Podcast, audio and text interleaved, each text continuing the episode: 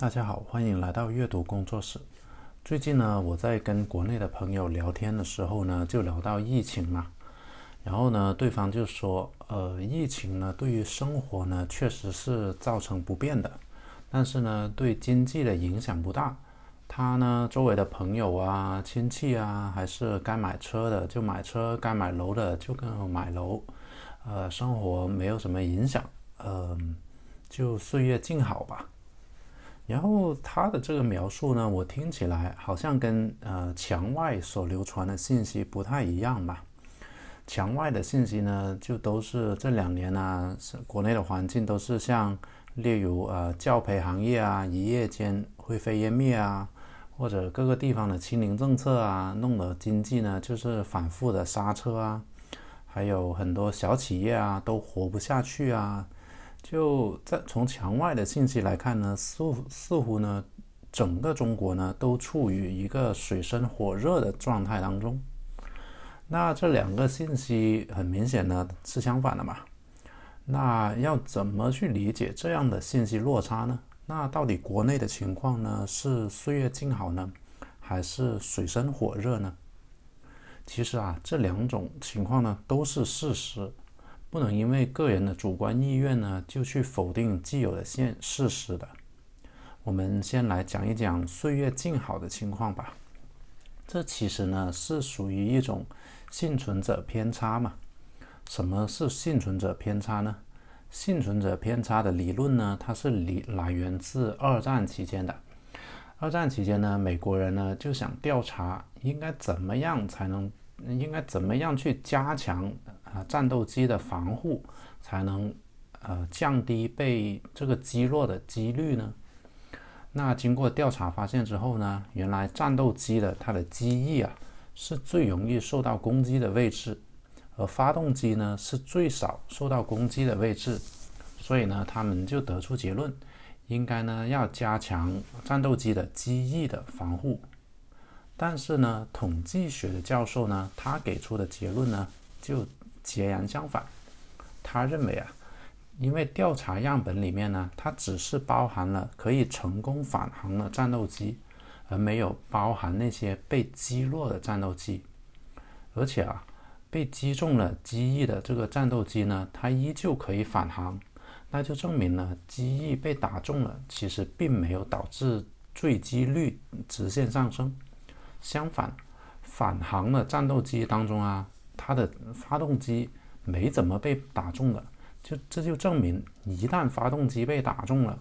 坠机的概率呢就会大大上升。所以呢，应该加强发动机的防护，而不是机翼的防护。呃，要如果你觉得这个解释还是有点长的话呢，简单的解释幸存者偏差呢，就是死人不会说话。那要是想避免幸存者偏差呢，那么呢就要在考虑整体情况的时候呢，也应该把死人的情况考虑进去的。同样的道理啊，在经济放缓的时候呢，总会有一些呢不受经济放缓这种负面影响的幸存者嘛。幸存者呢，他们还是岁月静好的，他们可以继续买车买房啊，他们可以继续小资情调啊，一点都不受影响。但是啊，那些受到经济放缓影响的人呢、啊，也就是被淘汰者，他们呢可能呢他们他他们不会把自己的遭遇呢跟亲戚和朋友去分享的嘛。例如你被削减工资，或者被裁员，或者你经营一个生意但是生意惨淡，像这样的情况呢，一般呢是不会像你遇到什么好事一样摆出来炫耀的嘛。因此呢，被淘汰者的遭遇呢就不会给身边的人所知道嘛，他们的遭遇呢也就不存在于他们身边人所认知的这个现实当中了。那他们呢就相当于不会说话的死人了。以上呢就是岁月静好的情况。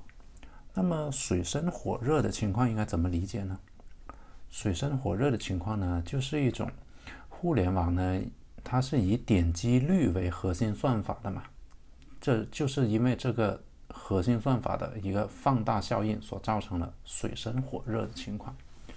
我们今天呢就不讨论墙内互联网的情况了，墙外互联网的情况呢是，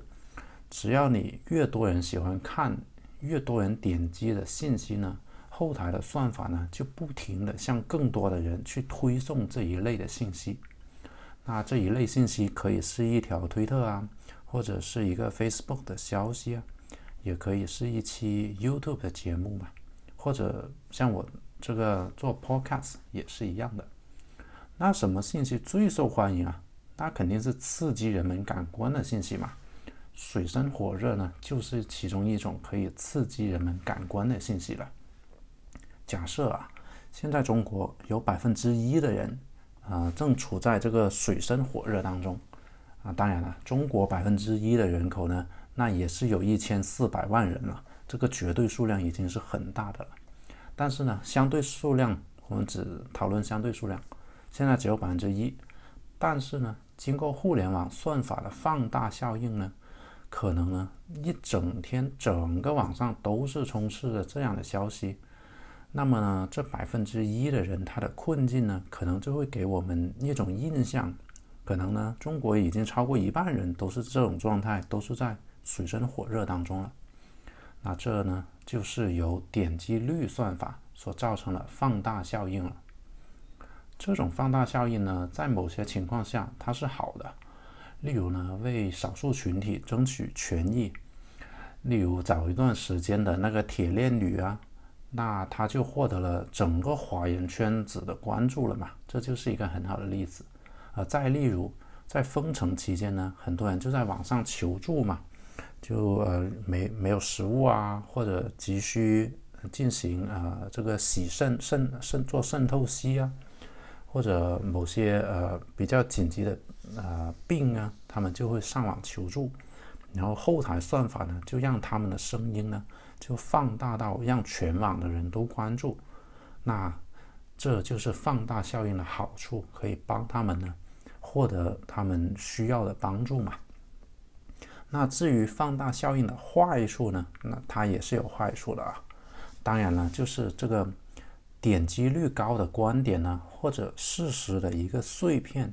会成为呢呃人们所认知的事实的全部。